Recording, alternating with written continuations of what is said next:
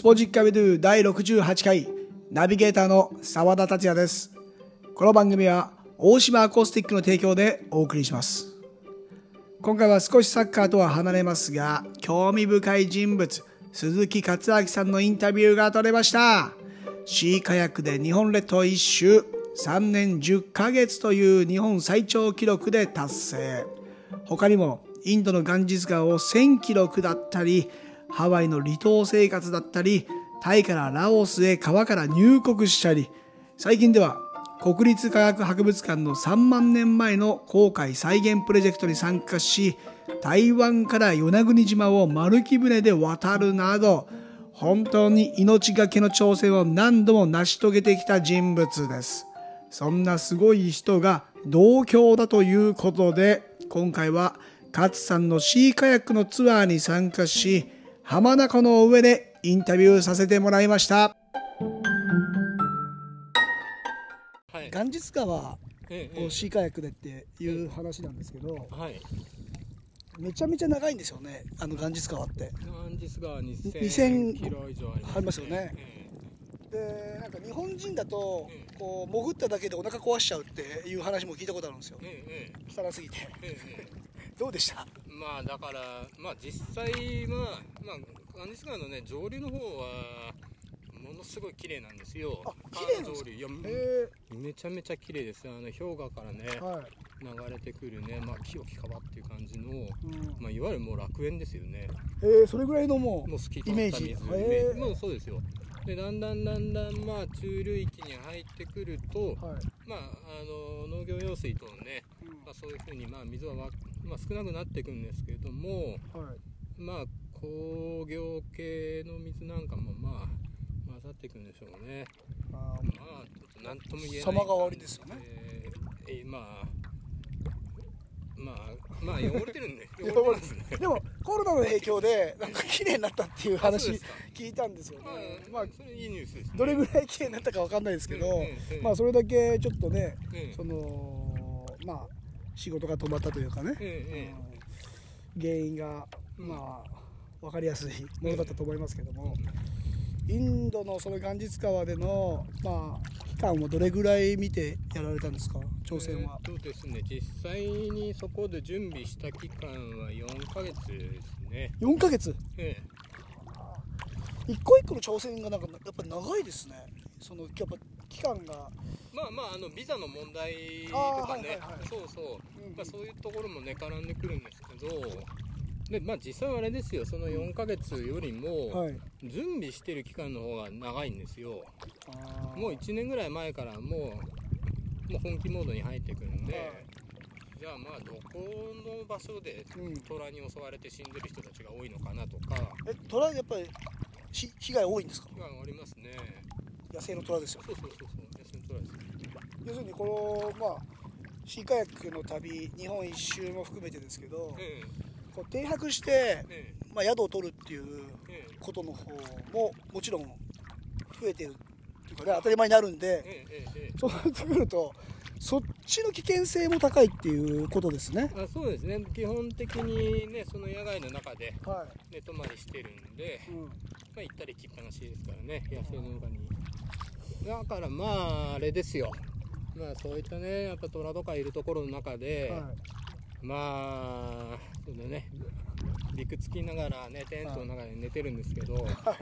朝起きた時のあのおっしゃ生きてるって感じのね。ああもう無事だったと。そうですね。やっぱあの実感っていうのは生きた心地しない旅ですね。朝起きてはもうありがたいっていうね、ああもう危険と隣り合わせ、えーじゃあ無事あれですか？インドの元日川の挑戦はうん、ええ。ハプニング。合わなかったですね。あ虎には合わなかった。ああじゃあ会いたくなかった じゃあトラブルなかった感じで無事にあトラブルはね、はい。まあ、トラブルどこまでをねトラブルっていうふうにね線引いてお話ししようかなとは思うん勝さんのそのトラブルのボーダーラインがちょっともしかしたらあ怪しい可能性あるんです。けど命に関わるところにつながっていくっていうね。はそれはまあトラブル発生になってくるんですが、いはい。まああのねや野生生物に襲われるっていうよりも、はい。あの人に襲われるっていうね。人？やっぱりやっぱり人ですか？やっぱ人ですね。心がある人が、ねそうそうそう、どんな被害に？うんまああれですね。強盗に強盗？ね。シーカヤックで移動の旅で強盗なんでもう停泊中のテントでこういう事件が起きたってことですか？川下りしてる時にまあ目つけられたんですからね。まあしょうがないですね、まあでも例えば海外だと日本人って南米南米とかそうなんですけど、ええ日本人っていうのがもう近づいて近づいてきてえ襲われるというかね、ええまあ何か盗まれたり、僕もサッカーやってる時に自分のチームメイトがこう練習中に荷物盗んでいくっていうこともあったりするんですけどそれの派手なバージョンですね襲われ方っていうのは。ね派手なバージョン、例えばその黙ってなんか持ってってくれるんだったらいいんだけど、うん。まあ強盗に遭うっていうのもその1回だけじゃないんですよ。はうん。い、え1回だけじゃないですか？そうそう。そうそう。そう。なまあ大変。1回のそのガンジス川の旅の挑戦でえ何回ぐらい？何回会いましたかね。えそんなに頻繁に、まあ割とまあ人が住んでるところっていう領域にねはい。入ってきてからは、まあ、正直それはね一番疲れましたけどね。ただまあねその3回目とかになってくるとねはい、こっち物持ってないんで。どんどん荷物減ってますよって向こうもなんか貴重品減ってます？そうそうそうそうそれもそれもそれで悲しい話ですけどでまあ、もまああれですからね途中はあのパスポートとか、パスポートもうん、狙われてパスポートが財布もなしであの川下りしてましたからね。まあ贅沢でしたよ。帰れるか不安なかったですか？俺帰れるかなっていう不安はなかったですか？いやーそうです。それよりももう奪われるもないぞっていう。そうそうそう。それとねやっぱりねやっぱり依存いろいろ依存してたんですね。そのまあ国境を渡る手形ですよね。まあはい。もちろんそれは渡るには必要なんですけれども、はい。まあ、パスポートとはね何かとかね、うんうん。まあ、お金を持ってることによって、うん。まあ、安心感はあったんですけども、うんまあ、ないならないで、はい。いや初めてだったんですよ。外国で一文なしで、うん。うん、それも不安しかないですね。そうそうそうそう。それも川旅してるっていうね、まあ、うん。まあないならないでもう目の前にあるものね食っていくかっていうふうにね気持ち切り替えて。まあ。でまあね川汚れてるって言ってましたけど、はい。もう川底でなんか貝とかいるんですよ。掘って食べてましたからね。それでもお腹壊さないんですか？そういえば壊してなかったですね。すごいっすね。俺アルゼンチンのシャワーだけでお腹壊してましたからね。相当弱いですよ。毎朝お腹緩いなと思ってもう原因がシャワーだったっていう。そのインドガンジス川の、まあ、チャレンジもそうですし他にも、えー聞いた話によるとタイからラオス。あそうですね。絵のルート。ええええ。これはどういった場所を通ってたんですか？えねあのーメコン川なんですけども、はい。まあそれはねすごい長い距離を漕いだってわけじゃなくて、うん。あの自分の力でまあさっき言ったあの自分の力ではい国境を越えてみたいっていうね、あそう。であタイからラオ船をスはい。国境を越えてみたいって。まあまあまあそれは普通に川もねまあそんなに小さい川じゃないんでね川幅が、どれぐらいあるんですか？ですが。結構な幅ですか？まあそうですね、この浜名湖東と西ぐらいはね、あるんですねおーありますね。その幅があるんですが、はい。でそれもですね、えーっと、イミグレーションに行って、うん。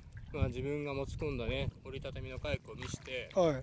で自分はまあこれを漕ぐことができるっていうところを、うん。まあ、船もね、ちゃんとそこで、えー折りたたんでる状態はまあ船を作って、でまあ、確認されて。そこでそう確認をして、はい。で、まあ、熱意を伝えたら、まあ、出国のスタンプを押してくれたんですよね。へえまあそれまでにねタイのね北部の川下りとかね、はい。えー、まあ町のね川なんかも下って。あやそこもチャレンジされてるんですね。そうなんです。がそう。すごい。であラオス側に行く嬉しいなと思って、でメコン川を、まあ、タイからラオスに向かって漕ぎ出したんですね。うん。途中で気づいたんですよ。何大切なことに。大切なことなんでしょ大切なことなんです。う 何ですか？ラオスが入国してくれるどころの確認してなかったんですよ、そのなんていうんですか？陸だと分かるんですけどえ川の場合でどういう取り締まりなんですか？えね、そうなんですよね、はあ。どうアプローチしようというところで。なんか変なやつ来たぞっていうのでこまあなりますよね。う 放送が入るような感じなんですかね？まあそこ俗に言うあの。でもうまあこれはもうねあのまあ自分のミスですし、はまあこれはね相手方にねもう任せるしかないなっていうことで。いはい。でまあラオスの、まあ、港が見えてきたんですね。はい。そしたらあの手招きしてる人物が見えてきたんですよ。自分に向かって。もうその時点でドキドキドキドキして。私ですねってことで。もうえっと。いいいい方なのか悪い方なのわかかんないですよね。そこに近づいて。ええ。そしたらどうあのだんだんだんだんあのさあ自分のね船をね、小舟をね、えーまあ、指さしてるんですね。それ指さしてそれ、はい。これをそこに持っていけみたいな、はいはいはい。ああなるほどなるほどって。あそこに船つけたらいいんだなって。はい。ね。言われるがままですよねもう。そこを逆らったら何されるか分かんないですからね。まあね私もあのととりあえずタイ出国してますんでね。はいチューブラリンな状態です、ね。はい。へえそれそうしたらね、はい。えーっとまあねそのままイミグレーションに、えー連れてってくれて、はい。で入国スタンプね押してくれました、ね、すごい。なんだかんだスムーズです。ね。まあただこう皆さん簡単に真似しない方がいいですねこれはね。まあまあまあまあ。あのー無事なエピソードで終わってますけども、まあそうですね。そうまあ簡単ではないと思いますから、ですね、はい。まあ、あと、まあ、メコン川のね、あの雨季はね、雨量ありますから、はい、港に入れるかどうかもわかんないですからね、向こう側越えてってね。天候の変化とかもすごそうですね。そうですね。はい。気をつけないといけない。えでまあまあ、そういうところでね、えー、まあね、それぞれの場所で、ーうん。まあ、船、えーカヌー、カヤックを漕ぐっていうのをね、やってきてます。ハワイの離島っていうのもあれですか？はい。順番的には何番目ぐらいにチャレンジされたんですか？あれは、えーっと、ガンジス川の後。ガンジス川の後。えええええハワイの離島にどういったあれですか？挑戦だったんですか？まあそれはね住む住むみたいな感じでなんか記事で読んだことあるんですけど、えええええしばらく離島に住んでたってことですか？えまあまあ滞在していたんでうんうんうんうん。やっぱり違います？景色は。まあ太平洋のね真ん中に、えー浮かぶ島っていう、まあ、島なんですけど。日本人好きそうですかやっぱり？うんとハワイ人が 自分たのねあの離島なんですよ。カウアイ島っていう島で。じゃあちょっと皆さんが知ってるハワイの雰囲気とちょっと違そうなんうですよ。あでそうなんですか。皆さんが知ってるハワイの雰囲気はね逆に僕あんまり分かんないところがあって、うん。オアフ島着いてもうすぐにね、はい。そのまま、あのー移動しちゃいました。離島便乗っちゃうんで わかんないんですよね。え？そう。でまあそのカウアイ島っていうところは、はい。えー島一周の道路もなくてう、ん。アメリカ人の中でも自然が好きな人たちうんが集ってる、まあ、そんな雰囲気があるところですね。うん人口的にもじゃあ少ないですかね？人も。そうですねうん少ないですね。そこでじゃああれですか？もうカヤック乗って自然を感じて。あのカウアイ島ね西側にナファリコーストっていう。ナファリコースト。ナファリコースト、はい映画の撮影でいうと、はいジュラシック・パークの撮影だおったり、はいはいはい。ゴジラの撮影があったり。ああもう何もないですね。いやもうね 何もなさなさない芸なところがね。ああまたいいと。まあうまあ美しい世界観の中ではもう最上級クラスですね。へえまあ輝いてますよあそこのビーチは。あ輝いてますか？輝いてますね。まあ時々あのねえーまあ、全裸でね、うん。歩いてるねいろんな人たちがね。あそういう人もいるんですか？まあ、そうまあそういう人もね普通にいますよね。へえ男女問わず、男女問わずですね、えまあ、ガンジスからのハワイですもんね。えそうですまた印象も違うですそっからじゃあ先ほどのタイラオスっていうルートにうん。行ったんですか、まあまあそうですね。だからまあ印象が違うっていうのと、うん。やっぱそのまあ太平洋のその離島の一つの良さがうん。やっぱりまあ自分を襲ってくる野生生物がいないっていう、危険な生物がいないですよね。先ほど虎の話ね。虎もいないし熊もいないし、はい。やっぱね、まああのー笑い事じゃないですけどまあ本当リアリティな話ですもんね。そうそうそうそう。やっぱねテント張りながら、はい。浜辺なんかに寝てるとねう、ん。安心するしますね。あ ああそうなんだって思うのと同時に、はまあそうやって危険な野生生物がいるおかげで、まあねここのまあ人がまだ人として、うん。まあ、ピリッとするっていうか、うん。まあ自然のね、えー怖さっていうのを、まあ、感じながら生きていくっていうのはねまあそういうのはまあいい側面もねあるんですけどね、まあ野生動物が悪でもないですしねまあそうですね。何も知らない状況でこう我々がねそこに踏み入れてしまったっていうことですよね、まあ、自然の怖さというとやっぱり東日本大震災をこうシーカヤック日本一周の旅っていうのはええ。もういろんな光景を見られたんじゃないですか。そうですね、まあ、被害のあった、はい。まあ、北海道から静岡県まで、はい。うん。海岸線私ですね、まあ、全部。時計回りで。時計回りでね、移動されてそれはもう直後ですか？東日本大震災が起きてからの。東日本あのね大震東日本大震災がはい。起こった時は自分ね小笠原諸島にいたんですよ。あそうなんですか？そうですそうです。まああの津波はね、はい。えー来ましたけれども、はい。そうなんですよ。でまあそうそれは住まれてたんですか？じゃなくてあ1年ほどですねおりましたけど、へでそれの後ですね、えーまあ、一度海岸線ですね、はい。えーまあ、そうですね福島宮城、うん。まあ、そこの海岸線はですね、まあ、岩手もそうですけど、まあ、まずざっと視察をしてはい。で戻って、まあうん、それから旅を始めましたけどね、ああい見てからそうですね。日本一周しようっていう。日本一周はねもともと予定してたんでその前からもうあ決めてたんですか？そうそうそう。あのこういう旅って、はい。なんていうのかな思い立ってすぐできないんで、うん先ほど準備っていう話もありましたね。そうそうそう。日本酒はねもう何年も前から計画していたことなんで、へえその計画段階だと、ええまあ、実質3年10ヶ月とええいう月日を、まあ、使ってるんですけど、え準備段階だとどれぐらいの目処だったんですか？まあそう同じぐらい同じぐらいですか、うん。あじゃあもう計画通りで進むもんなんですね。あああああそっちですか？の月日はい、ええあそのね旅の期間の計画もともとの計画は、はもうね1年。い、1年？はい。だいぶ行きましたね。そうですね。まああの1年も長いんですけどね社会からね、まあまあそうアウトして1でもそ年ね2年3年10ヶ月ですもんね、だからね途中で気づいたんですよ。このシーカヤックでの日本の一周旅って、うん。なかなかできる機会っていうのはないんですよ、うんでそれって自分の健康状態もそうだし、はいはい。自分の体力もそうですうんし、であのねこれ社会もそうなんですよ。社会情勢っていうのもうん。うん入ってくるうんし、うん。でましてやね、まあ、家族を持ったりだとか、はい。いまあ、いろいろな周りの理解っていううんうん。そういうのを鑑みてうん。1年で終わらせるのはこれもったいないなっていうふうに、まあ、はい。途中ね思いましてね、うんうんうんうん。うんでまあい急ぎ旅をね途中でやめましたね。ああ最初は？最初ねそうそうそう急ぎ旅だったんですよ。うんうんうん。1日なんかね50キロとか70キロ漕いだりとかして、もう自転車の旅と一緒ですねそうそうそう。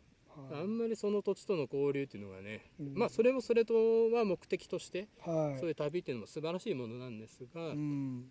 なんかね出会った人たちとは海旅しながら人と出会うとやっぱ嬉しいもんでね。海出てる時にねやっぱ喋れないんで。い そうですね。まあどう,、まあどう過ごしてるんですか？もうまあまず音を聞くこの海の音を確認しながらっていう安全面まあも、常にもう自然の音ははい聞きながらですね、聞きながら。うん。まあ喋り出しますけどね。あの直接海にとか あ植物に喋りかけるやつと同じ現象が。もう「海におい!」も。っつって。今日穏やかだなお前」みたいな。まあそんな感じですね。もう超フレンドリーです「今日お前ぬるいな」みたいな。でもこれこれ今あの夏に、ええ。あのもう9月入りましたけど、まあ、インタビューしてるので、え聞いてる方がね、ええ。なんか楽しそうで気持ちいいなみたいなええ。感じですけど、春夏秋冬でめちゃめちゃ寒いエリアもありますもんね。えありますよ。だから東北とかね、ええ。北海道とかあっちの方とかも、もう めちゃめちゃ寒くないですか、そうですね。やっぱピリッとしますね。はでまあ北海道の方なんかはね、うん。あの最高気温がマイナスになってくると、いはい、まあ本当スイッチ入ってきますね。ああもう体キュッて締まるような。完全に締まってますね。えそでまあ張り詰めた弓のような感じですね。ピーンと張り詰めた感じの中で旅をはい。していくし、あのやっぱ失敗が続くことによって、うんぱ死んでしまうんですね。あーそういうリスクはどんどんどんどん寒くなればなるほど、はい。海の上もちろんシーカヤックっていうのはうん。かなり危険なレベルに入ってくるので、うんまあそれは自分がねそう好んで、まあ、はい。それやったわけですけど、うんはい。もうそういう時にね見るね世界っていうのはねすごい美しいんですよね。例えば、あの普段見ている景色っていうのは、まあ、僕の場合ですけど、はい。若干曇ってるような感じもするんですよ。うんうんうん。まあ社会生きていく上に中においてね若干曇ってた方がよく見えない方がねああの、まあ、自分も楽だっていうのはあるんですけど、ーはい。でもねほんとそういった透き通った世界観、えー張り詰めた世界観求めてる時はねピリッとした状態の中はうん。もうそういう曇りガラスをね、綺麗にね拭き取って、はい。えーもうクリアにして、はい。まさあ行くぞあ、まあ、ってすんそうですね、まあ、進んだ世界ですね。美しい世界ですね。まあそれが好きで。なんでそんなねなってね。マイナスの世界観の中で。何をねいや船こいてるのってね。いや本当にまあだから皆さんね思うのは当然だと思うんですよ。やめたいなってもうちょっとこれきついなって思っちゃいそうなんですよ。まあもちろんこう経験ないうんうん。ことだと思ううんので、うん。だからこれも夏なのでもう今カヤックの上でインタビューしてるんですけど、まあ、暑くも寒くもなくて穏やかで気持ちいいなっていうこうサンセットタイム。そう。だからこれがね。だから水つえー 寒って下からもやっぱり来ます寒さが。あ来ますね。ああのね来ますか。海水温が3度も切ってくると、はい。あのそうですなんて言ったらいいのかな。だから足入れてるけどもう下から下下からの寒さ。まあひんやりで伝わってくるんですよ。カヤックを通して。そうだな。寒さに弱い人なんかもそうそう相当答えますね。だからもうねあとねやっぱね指先ですよね。足指と手の指がね。確かに。そう。で手袋かなんかするんですか？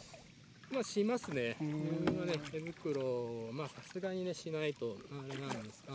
ですね。ねまあでまあ早めに上陸するんですよ。まあ3時ぐらいにはね、うんうん。まあ、早く暗くなってくるんでね、はい。3時ぐらいには上陸するんですが。まあそれで上陸してから、ん。まあほっとして。うんまあねあのもうカッチカチになってる指にね自分のおしっこをかけると。幸せな時間ですよ最高。よそれはもう生きるためですね。そうそうそう。あったけー。なんて自分の体からこんなあったかい液体が出てくんだろうなってね。ちょうどいいやつですね。そうちょうどいい温度でねとろけさせてくれる。自分で自分を、ね、癒すみたいな感じですね。やってもらえればもう分かりますよそういう気持ちはね。もそうね。極限の寒さの中でまあ、使えるものは何でも使えるえ食事とかは、ええ。まあ、国内だと、まあ、場所にもよると思いますが、えええだいぶあれですか？あの安定した食事が取れてたんですか？えまあ自炊ですね。何を食べてるんですか？えーまああのまあ、に日本列島の場合はですね、はまあ海岸線旅しながらあの漁業権に引っかからない、いうん。まあ、非常災害時には食料にするっていうふうなはい。指定の入っているものっていうのは多いんですが、はいはい。まあ、た要はあのスーパーに売ってないけど食べれるよっていうそういった食材っていうのいろいろあるんですよ。山のキノコみたいなやつ。そうそうそうそう、うん。えっ、とねそれを釣るんですか？まあ捕まえる。まあ、釣りもね自分はするんですが。あするんですか？うん、まああのーまあ貝なんかとかね、はい。うんそういうのを取ったりとかね。あとは海浜植物ですね。まあ食べれるものをねはい。分かってるんでね、まあ、そ海外に潜って潜ってもあ潜って？うんつく。つく。ただねあのーやっぱそれその食事上をね、はい。贅沢にするのはね、うん。あのーその日の船を漕ぐ距離を短くする必要があるんですね。え？準備をする。それなぜ食料調達の時間が必要になってくるんあですーそれだけ取られてしまうっていうことですね。よ例えばもう3セットギリギリまではい。1日漕ぎ倒してしまうと、うんまあ疲れてできないですけどね。疲労困憊の中でそこからねね。あの飼料採集をしてはい。流木集めて火をつ使ってうん。調理をしてってなってくると、終わったらね本当に夜の9時10時になってきちゃうんでね、うんうんそうそうそう。まあそういう時はまあ、まあ、できるだけ早めに上陸をしてとかね、うん。うんあれでしたね。あ一応ねあのあとね漁業権引っかからないところなんかは、はい。あのサザエとかそういった貝類をうんシーカヤックね乗り降り口コックピットっていうんですが、はい。まあある程度ですねまあ幅50センチぐらいの、まあまあクーラーボックスみたいなうんうんうん。イメージしてもらったらいいんですが、い。座ってるところね、はいはい。うん。まあ、そこにあのサザエをね生きてるサザエなんか入れ込んで、おおまあ、すぐ死なないんでねサザエね。う時々水かけてあげてね、ーへえうん、それであれですか？お腹空いたら食べるみたいな。そうそうそう。だけどねあ毎日やるとね飽きます。もう1ヶ月続くとねね。やっぱり飽きてくるさすがに漁師の子みたいなね。今日もお魚みたいな。確かにそうですね。このまあ今僕もサンセットタイムをねこう選んでこの時間に、えーまあ、夕日を見ながら浜名湖をこうシーカヤックで移動してますけどもこれがまま毎日のことになったらそのサンセットに映る景色もねちょっと時間の使い方変わってきそうですよねあのねあの飽きないんですよ。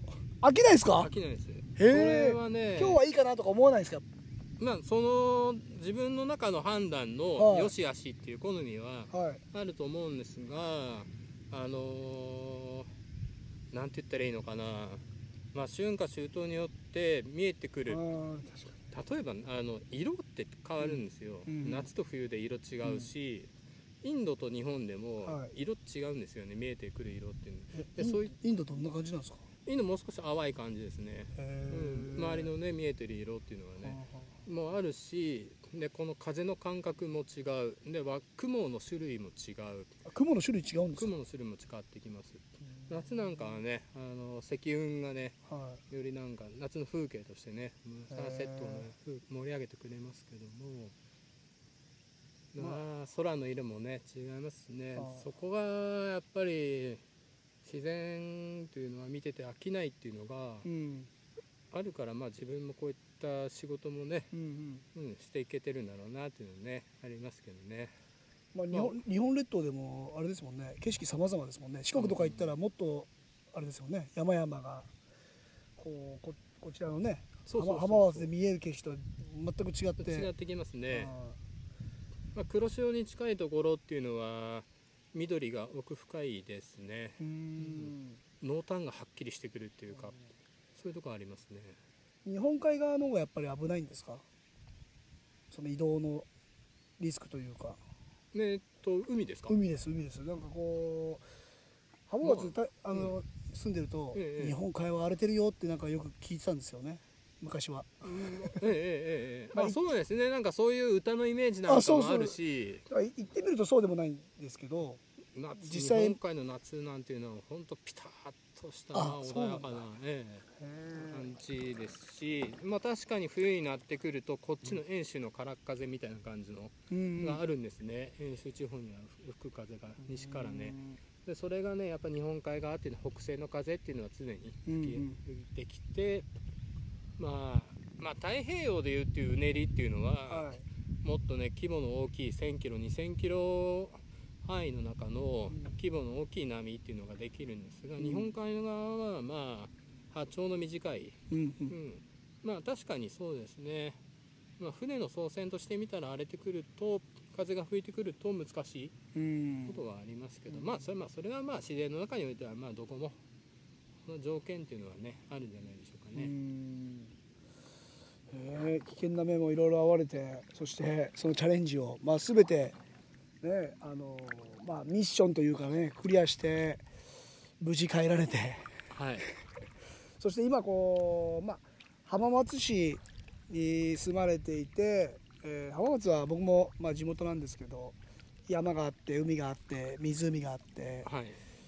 で、まあ、マリンスポーツもできますし、まあ、釣りもそうですけども、えー恵まれてるというかええええええ。ブラジル人の方も好きですよねこの環境が。そうですね。ねだからえ。このシーカヤックのこういったなんか時間の使い方っていうのがこれまでね僕も見たことがないあと聞いたことがないええ。話だったんですけど、まあ、勝さんのそのもともとはねあの出会いもありっていう今回のね、ええ。えーシーカヤックのツアーの話を聞いていやこれはこれは、まあ、これからの浜松にとってはものすごく面白い、えー試みじゃないかなと思うんですけいどやそうなんですよ。うん。あのー言ってみたらこの浜松駅のはい。あそこの都会ね近くからはいはい。30分以内にこの絶景があるこの体験ができるっていうのをまずはやっぱ認知してもらいたいですね、そうですね。車で30分で電車だと弁天島駅だと11分12分ぐらいですよね。そうなんですはい。なかなかないですよね。いやいやないですよ。ね、だから電車社会っていうか、電車でこう生活するよりも車で生活してる人の方が多いので、ええ。感覚がちょっと地元の人はもしかしたらずれてるかもしれないんですけどそうですね。でもこうその市内市外の人ももっともっと遊べる場所に溢れてて、え政令指定都市の中でうん。これだけ遊べる場所がうん、各地にね散らめられてるっていうのはないですよ。僕も今回コロナの影響で、ええ。まああのー県外への移動とかもね、ええ。なくなってしまったので、だいぶこう地元を知る機会としては、ええ。まあ、プラスに捉えてよかったなと思っているんですけども、もっともっとできる街だなっていうのは感じましたね。ありますね。はい。ポテンシャルはもうありますね、うん。今後はどういったあれですか？ビジョンってあのこれが進んでいけばいいなっていうものがあります？またもっと違うチャレンジしたいくなってます？まあまずはですね、えーまあ自分もねこのコロナの影響というのにね、はい。この地元のふるさとうん。のところでですね、まあ、こうして市会区の事業っていうのを、はい、まあ、本格的に指導していきましたけども、うん。まあ、まず、まあ、近場にこれだけの素晴らしい風景の中で、うん。えーまあ、子供に向けてもね、えー自然教育として見ても絶好のフィールドがあるっていう、まあ、ここをですね、まあ、皆さんに認知してもらうっていうところをまずはしてもらいたいなししていきたいなっていうのがね、うんうん。ありますね、まあ、もちろんね参加していただきたいんですけれども、うん。まあ、そこの中でまあゆっくりと、えーはい。丁寧に、えーこの地元の自然をね、まあ、まだまだ掘り下げていきたいっていうのにね、はい。気持ちが湧いてきましたね。一度こう体験されるとあのきっとなんかこうリピーターにつながるような、えええそんな感触なんですけど僕は僕自身。いやいやね本当にね、うん。あのー今このコロナの都合で、はい。ワンツアー一組でうん。開催させてもらって、贅沢ですよ。申し訳ないですもんね。僕もなんかこう誰かと行くのって言ったらもう僕しかいないっていう ぐらいで、まあ、独占しちゃってるんですけどなかなかこう地域性って地元っていうのはねうんこううなぎもそうですけど、うん。そんなに頻繁に食べませんみたいな、みんなよく言うじゃないですか、でも食べてみると、えまたすぐ食べたくなるんですよ、えいやこれねこの俺の中でですね、はい。今リピーター率がですね、うん。本当に100%。お 本当ですか？だからもいやこれはねねう。最初のね、一手というか一歩をねええ取るだけで全然違うなっていうのはうん感じまたコースもいろいろとあれですよね増えてきていてあるんですよね。ねそうそうそ浜名湖のコース僕今回は体験してるんですけど、う。はい、僕の家の横の馬込川とかそうなんですよ。もう本当に街中をこうね海から移動してきて「えな何やってるんですか?」みたいな街中ですよ。街中つきここぎ進んでいきますそうよ。ですね歩いて駅まで15分ぐらいのところですからね そんなところも体験できるっていうのはまあこれ本当にねじわじわとしてていくんじゃないかなって僕は思ってますけど。はいありがとうございます。はい。え またちょっと子供とね一緒にその馬込川コースをえあぜひですね、はい。そうですね。体験してみたい新幹線下から見たいですね。いいですね。いいですね。そうそうそう。そんなことなんかなかなかないですもんね。そうそれとあ海とつながってるんだっていうところの認識がね、はい。こうできたらねいいんじゃないでしょうか。なかなかこう浜松を知るっていうねいろいろと歴史のこう紹介はありますけど、ええ科学館もそうですけどもね、でもやっぱりこう踏み入れてみないと。そうですね。し生身のね体をねそこに持っていくっていうのはやはり格別な体験ですね。